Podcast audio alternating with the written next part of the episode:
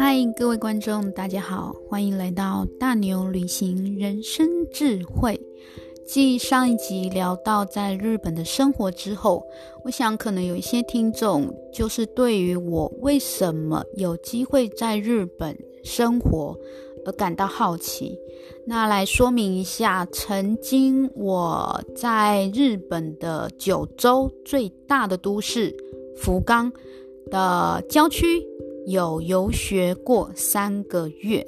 那我是去那里的语言学校念书。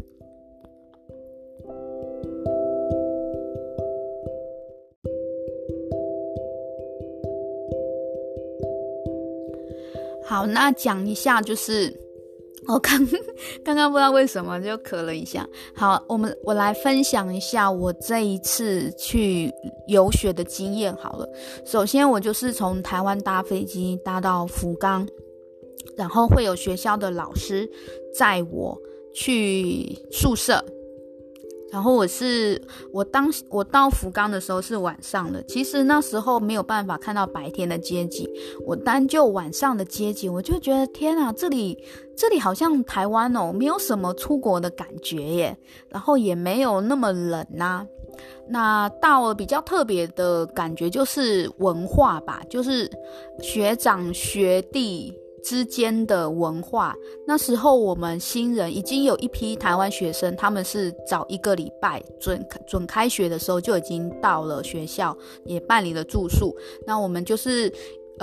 我是比较慢的，那之后就是等全部的新生到齐的时候，学长学姐们他们就是会在宿舍的门口，然后列队欢迎我们这些学生新生，然后再带我们去介绍就是他们在这里的生活啊，还有一些习惯什么制度。所以这一点让我很耳目一新呢，会觉得因为我们新生刚到一个地方是觉得很陌生的，而且我们不认识彼此，然后对于环境也都不熟，其实是很紧张的。但是有这些学长学姐们的帮助之后，你顿时之间就觉得啊，能在这里生活很好，因为有人会关心你，有人就是面对面的哦，然后有的甚至是1对1的带你去认识，你就会觉得哦，好开心哦。而且这些学长学姐是学校特别安排，都是台湾人，所以我们在第一时间语言上就可以沟通了，那种感觉真的是很亲切，是我在台湾上学求学的过程中没有经历过的。所以如果真的有机会，我觉得学校们也可以思考一下，是不是在学长学就是那种学地质这种感觉，就是我们可以再做的更深入一点，也说不定现在有改，只是那时候在日本的感受真的是非常深刻。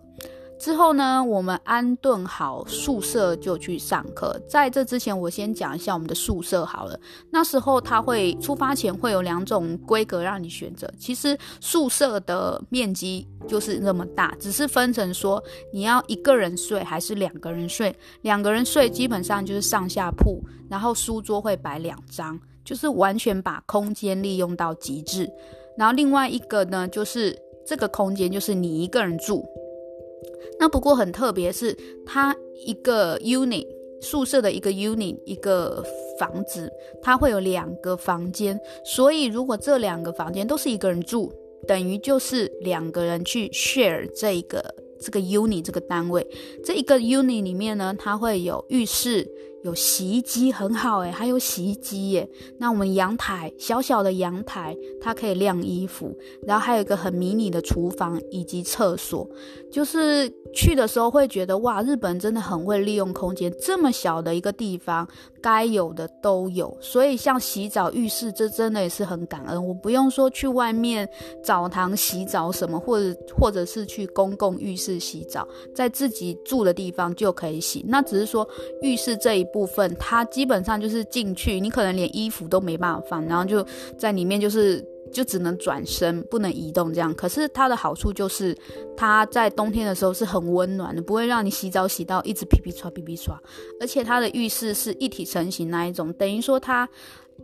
而且它是很光滑的，不会放太多东西，所以不会生细菌，这一点我也是觉得蛮厉害的这样子。然后另外一个就是它的厕所跟那个卫浴是分开来的，然后我就见识到传说中的日本马桶了。你们知道传说中的日本马桶是什么吗？那印象中你们有那个加温的那个免治马桶盖，这是一回事。我印象中传统的日本马桶，它就是在水箱上面它设计一个凹槽以及一个出水管，等于是你一压冲水的时候，水干净的水会先从那个水管出来让你洗手，再流到马桶。我觉得这一点真的是很方便耶，很省水耶。那可是真的是用久之后还是会觉得好像也是有一点不省水，因为变到说你每一次上厕所一定要冲。那像台湾人可能有一些家庭他是比较省水比较节俭，他会觉得好像还可以再撑一下，还没有很脏，比如说就是小便的时候没有很脏，那我是不是可以等下一个人再冲这样子，或者是说我洗完澡把水储存起来然后倒进马桶，都是有可能的。只是当下我觉得可以用到这个传说中那个仰慕已久的这个马桶的时候，我就觉得好开心。对，就是很多光住宿这边就很多很惊讶的事了。那住宿这边我们的宿舍学校很好，它是把一整栋住宅都包起来，所以里面每一层楼都是我们的学生，基本上你可以住的保有你自己的空间隐私，但是呢你又不会无聊，因为当你无聊的时候你就赶快去左右两边敲门，就可以去串门子了。然后我们的学生大多是来自越南，然后尼泊尔刚刚提过，还有印度，那台湾学生，少数的中国大陆学生，以及来自北欧的学生，这样子融合起来其实也是很丰富的耶。然后再加上学生们其实年纪都比较轻，而且真的是比较单纯，大家真的没有心机，可以随时随地这样聊天，那种感觉很好，这也就是我喜欢这间学校的原因。像一些大都市比较市中心的语言学校，或者是你住的地方，有时候可能就是会怎么讲呢，会比较复杂可能谁谁谁谈恋爱啊，然后情杀什么什么的，或者是什么，反正很多事情会觉得好可惜，就是你真的很单纯当学生的那一份心情就被破坏掉了。那在我们那边基本上大家就是很单纯的去学习，然后没有什么包袱，然后也蛮感谢我有选择到这样的一间语言学校。虽然说就是真的生活没有大都市那么多彩多姿，但是真的我们是很享受我们单纯的心。好，那这就是宿舍又提到一点了。然后因为我们宿舍每一层楼它基本上从电梯出来都是长一样的，所以有一次我没有认真搭电梯，是的，连搭电梯都可以用不认真这个形容词去形容，就是我一出来之后我也没有注意到底是不是我的楼层，然后就开了门，然后就要进去，然后就要开始讲他答应吗，然后我就期待听到我的室友说 OK 的。我们真的就是把日本偶像剧的那种情景都搬到生活中，我们都很开心。然后一进去的时候我讲完塔达伊妈之后，就是为什么里面的人都眼睛大大的在瞪着我，然后就觉得很奇怪，然后再离开那个房间再看一下门牌，哟我的天哪，我提早一层楼下离开电梯了，所以这是别的同学的家，然后是别班的。然后但是以前就是脸皮很厚吧，也不会觉得很尴尬，就应该说小尴尬，然后就说对不起我走错，然后他们也觉得实在是太夸张，而且刚好他们的门还没锁我就可以进去了，一切就是太神奇了。那我们住宿的我们的宿舍走路去学校的话大概也是10分钟之内可以走到，然后沿路呢就是住宅区，但是会经过一些小型的超市，所以其实走路去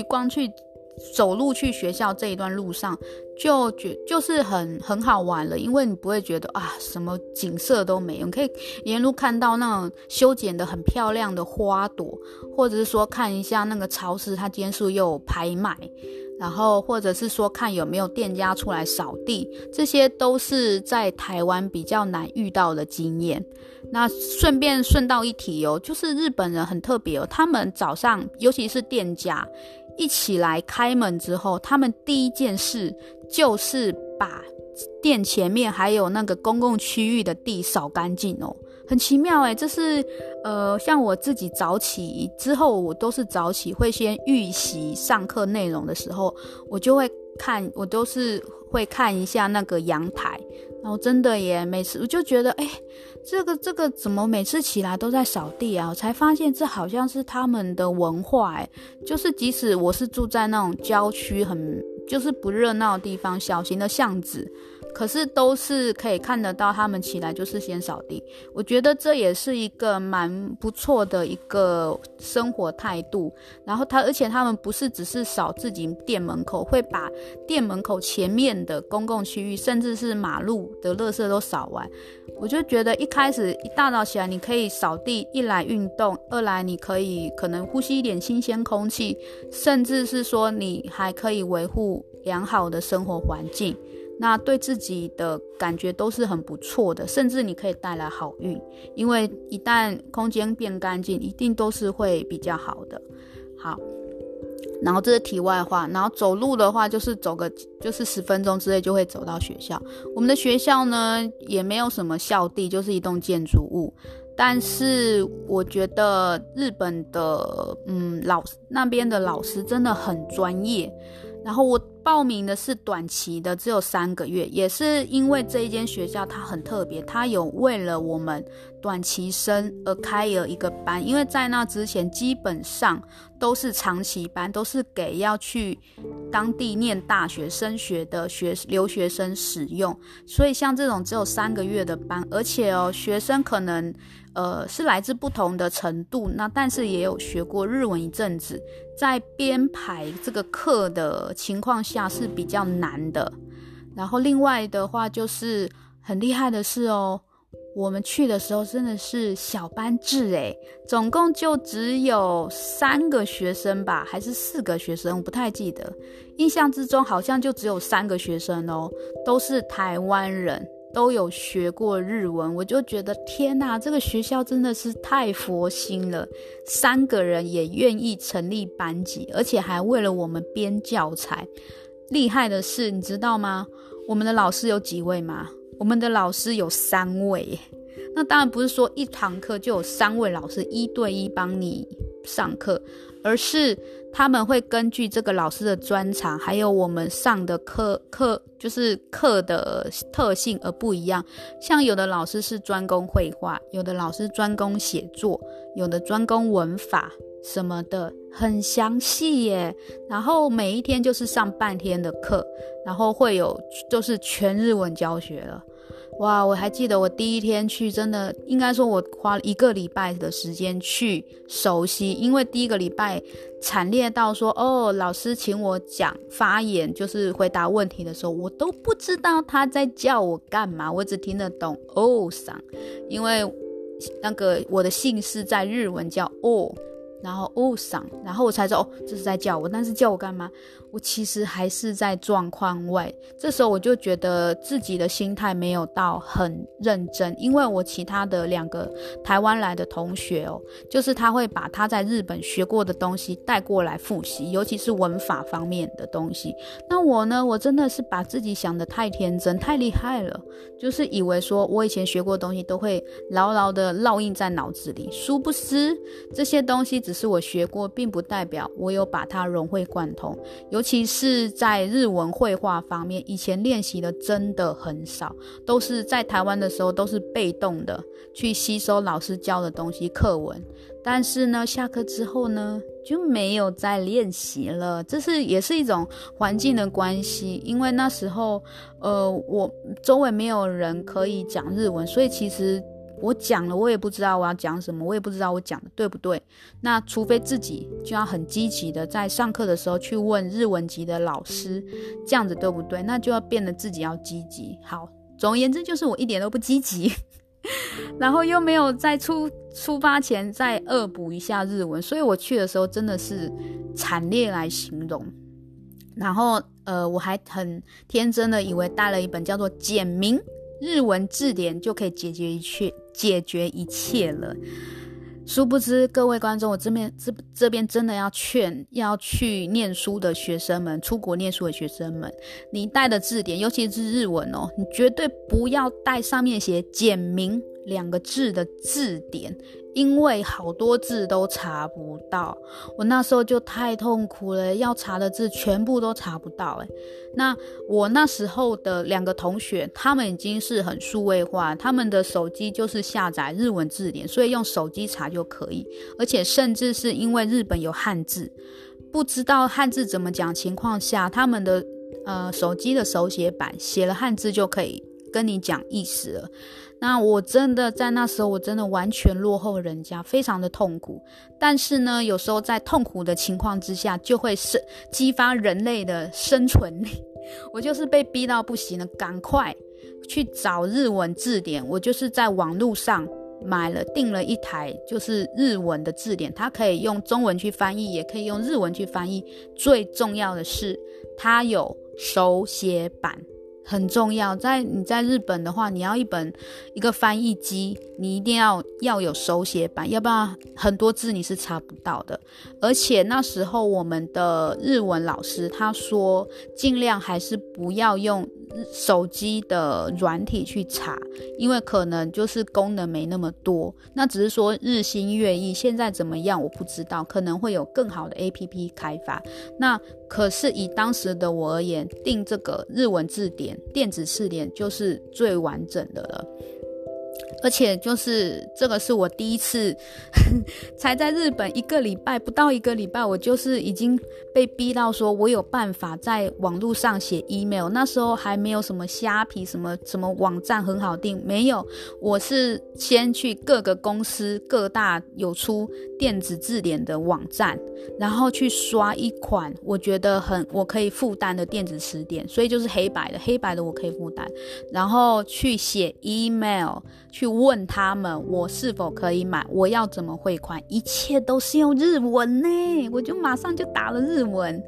逼得我就是我现在想想我真的太厉害了。然后跟对方周旋了一下之后就说，哦好，你可以，只是你要先汇款，那时候还不能用信用卡哦。然后呢，我就是生平第一次去汇款，然后去银行汇款。但是因为我是短期外国住民的身份，我没有办法去开银行的户头，所以但是没有户头的人也有没有户头的办法，我就是利用机器转账。可是那时候我真的很紧张，因为我不知道说我这样子转账对不对，因为我要用他的 ATM 全日文操作。那时候就是很感恩，就是日本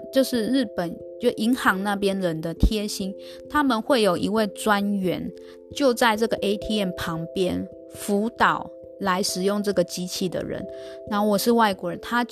我就跟他说明我来的用意，他就带着我一步一步的去转账，是汇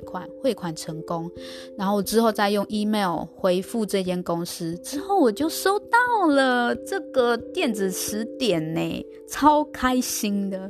所以就是学语言这种东西最重要的就是你要能用到，你可以马上就把你学到的东西变成一种武器去得到你想要，这种真的是超级开心的耶。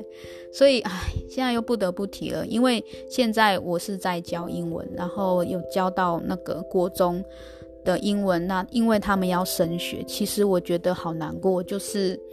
一切都是以考试为主。我就觉得说，为什么英文是一种科目呢？它应该是让你能活用的东西。所以我们上课都是一直在补充这个字的文法，应该要填什么什么字什么字什么用怎么用，还有克漏字啊，你还要去拼字啊，然后什么。那我觉得说你学那么多是 OK， 只是说你把它浓缩成英文课这种东西其实是不行的。其实英文听说读写，那以正统的像我在纽西兰拜访的学校而言，他们的英文课就是我今天我可能有作文课，我今天就是写英文日记，我们来分享。那当然就是台湾而言，我们可能就是解决一些文法错误这样子，这个应该是独立成一科的。另外可能还有就是那个这是 writing 的部分。我们可能还有 reading， 我们可能就是素养课，这个也是一科的英文，专门去专攻这种阅读的东西，然后去 gather 一些 information， 然后去刺激你的想法。这个应该就是英文。英文不是说全部就在一起叫英文课，然后你里面塞了什么阅读啊，塞了翻译啊，塞了单字课漏字什么。我在教这个课的时候，其实会觉得很难过就是觉得怎么那么久了，从我这个时代就已经是填鸭式教育了，过了那么久，变成了什么学测，变成会考，然后又有多那么多种版本的英文，到头来教育学校学生追求的都还是成绩，追求的都还是老师补充的多不多，然后你是不是那个这些，我真的不会讲就是我觉得为什么会把英文这种东西拆成这么细微的东西在上面。英文应该是你就是一本书，你就是像一些那个 novel， 青少年的 novel， 你应该是拿来读的，然后一直读，越读越顺畅，不懂的东西再来问老师，而不是就是拿一篇文章，好，来我们来解释啊，然后念完一句，然后请学生念，然后开始跟学生解释这个文法是什么，这个单字是什么，还有这个用法是什么，一定要记起来。我觉得当你把一个很完整的东西拆散之后，你反而会很难去学习。好，题外话，那所以这种东西我们就是慢慢来。好，先回到那个日文的而言，那我们每天就是1到5早上上课，可能上个3小时吧。那我会在7点多，我们9点上课，我大概7点的时候就会起来，一边吃的早餐，然后一边先预习我今天要上的课。只是我们的课是那个教材是老师去统整而来的，所以有时候我其实不知道老师会上什么课，但是就是把昨天的东西复习完，然后再看还能不能再多学点东西，这样子我上课才不会听不懂，你知道那种压力真的是很恐怖，但是它也真的让你在短时间之内进步很多，真的。那我这时候要称赞一下，就是我们老师他的编排能力。那我们有3个老师，其中有一个是算主任老师，就是他领导我们是最多的，然后另外2个老师就是配合着来上课。那我们这个主任老师他是在教台湾学生日文方面非常的有经验，所以就是当我有一些文法的东西不懂的时候，我去问他，他都可以知道说你的盲点是什么。这一点就让我觉得天啊，一个老师就是语言学校的老师可以专业到这种地步，因为我们的文法习惯不同，比如说像我们像越南同学啊、印度同学什么什么，他们不懂的地方可能跟我们不一样，但是这个老师因为他教太多台湾学生，所以他知道哦，我应该是这个地方卡住了，所以就觉得那时候可以上课是很开心的事。再加上我们的课程不是只有念书而已哦，他到后期我们上到一定程度之后，我们要开始真枪实弹上场，真的是真枪实弹。怎么说？因为他今天就会说，好，我们呢要练习打电话给，比如说我们要去那个当地的交通情报中心去询问资料。那在那之前，老师会协助我们把问题都准备好，之后我们就真的要打电话去问了耶！你就觉得语言真的可以亲自使用，是很开心的事。另外呢，还有一个就是我们在工作上，未来日常工作上可能会用到的，就是我们可能要有一个新的提案，在那之前大家把自己的点子提出来，然后讨论，把不要的提案删掉，最后选到最好的提案再来做发表。这时候我们3个同学就要用日文去把自己的想法贴起来，我们用便利贴贴在一张大的海报上，然后我们再去讨论可行性，就真的很像在真正用日文工作一样，就觉得哇，印象超深刻的。还有后来我也自己练习，我用日文去投稿那个照片，摄影摄影展我还有上而且就是投稿的时候还要写你为什么会这么拍，这个照片的背景是什么，我都是用日文去写，然后不懂的就是可能去问其他人我的文法是不是正确，这样一切真的都是哇有在用。还有另外一点就是还有我们还有什么真的超多的，我最印象深刻的是到后来最后一次就是日文发表会，我们要用日文做一篇演讲，去分享我过去这3个月在这边学习的点点滴滴。在那之前我们会先开始我们的作文课，我们要把我们的想法写在作文稿纸上，然后老师会协助我们去润稿，最后再腾出一篇真正完整文法无误、用字遣词正确的文章。之后呢，你要把它背起来，背在脑子里呢。然后就是在全部就是老师面前用日文发表。我记得我在背那稿子的时候就已经很紧张，然后前一晚又更紧张，一想到隔一天要发表演说就觉得 Oh my God， 超紧张的。可是真的是有时候你过完这一关的时候，你就觉得没那么可怕，然后你会觉得你又就是又吸收了更多能量。那在这一段时间扎扎实实的生活之后，就觉得虽然回台湾其实很久都没有机会碰到日文，可是很奇妙的是在之后我去日本旅行的时候，其实我不用费太大力气，其实我就听得懂他们在讲什么，就觉得哦很厉害耶。就很多东西你其实不会真正忘掉，然后你只要再去就是 review 一下，你其实就可以回顾很多。那只是说在说方面其实真的退步很多，没有像在日本那时候真的很会讲。那就是也期勉自己，就是即使在没有这种环境之下，你自己还是能勉励自己去保持住这个当初的一个能力这样子。那还有什么？对，那我在这边一起再分享一下好了，就是日本我这间学校是比较有制度的啦。那正统而言，他们就是就是长期1年的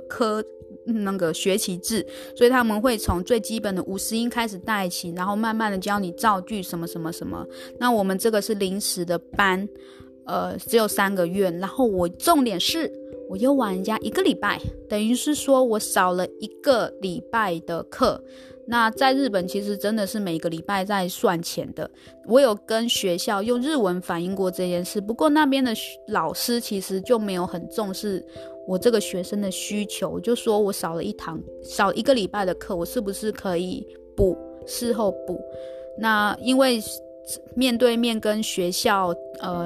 交流就是没有什么结果，我就透过我的台湾的仲介去帮我反映。这时候我真的觉得仲介很重要，我很谢谢当初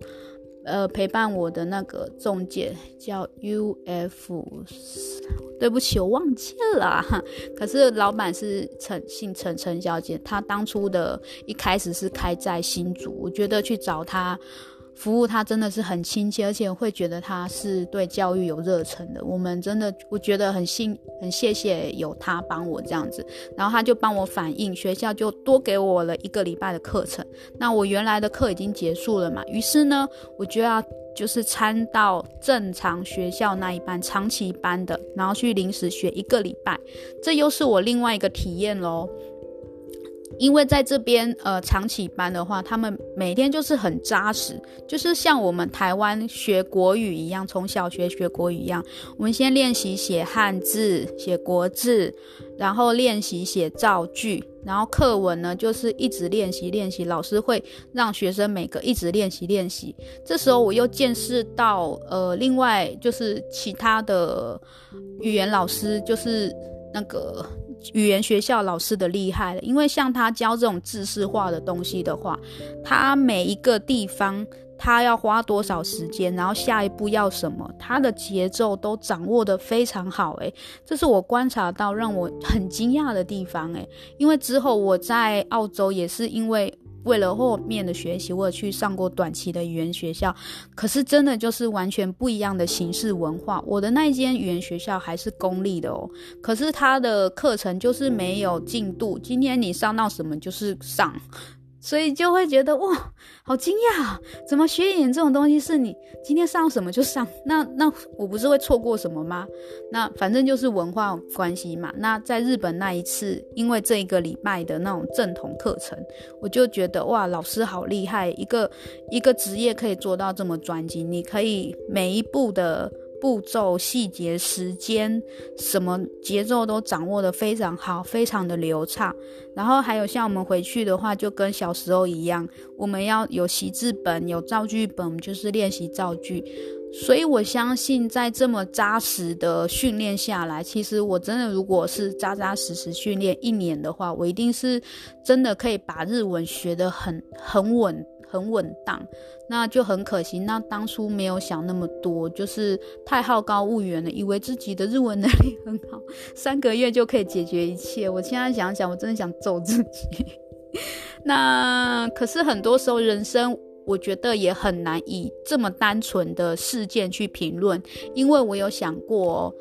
因为我在那边就只有3个月，所以我没有办法打工嘛，没有办法打工，那我的钱就是一定都是准备好，所以我在那边就能很单纯的享受着学生生活，以及假日出门玩的这种游学心态，真的是游学哦。那但是相对的，我也是真的有学到东西，所以我很感恩，然后有机会可以好好的在日本生活。但是如果说我在那边1年的话，我势必是要花时间去找工作。那在日本的话，他们对于外国人是不会容忍你的，要记得是不会因为你是外国人就对你特别礼遇的。因为我遇到好多的同学就是回来会哭诉，就是在日本老板就对你很凶，而且就是日文不好，其实真的你在那边你没有办法做一些反击，然后就只是一直被骂而已。那就觉得好啊，如果我今天这样子，那我可能又要去忙工作赚学费，然后生活没有那么单纯，或许我就不会觉得这一段在日本生活的日子是很美好的。所以很多时候真的就是看你怎么取决吧。那所以对，就是不一定是说哦越长就越好，或者是说什么什么，但是我觉得有个很重要一点可以让你相信你自己是过很好的一点，就是你要知道自己要什么，这是很重要的。这虽然是老话重谈，可是从我的经验，我真的觉得我当初要的就是只是一个在日本的生活经验。那我没有说我日文一定要到非常好，那只是说很多时候在经历过之后，我才会觉得啊，好可惜，我应该在多尝试一点。不过真的是否我再多尝试一点，我是否能一样保持有那么美好回忆，这一点我真的不敢说。那只是说你要知道自己要什么，那或许是你结束之后你还会想要另外一段不同的体验，那又是另外一回事了。那这就是我今天分享的在日本的游学端，就是那种留学，就是那个语言学校的生活一个总体大概。那之后有一些细节的部分，我们可以再慢慢来聊。那今天就先到这里了，谢谢大家收听，咱们下次再见，拜拜。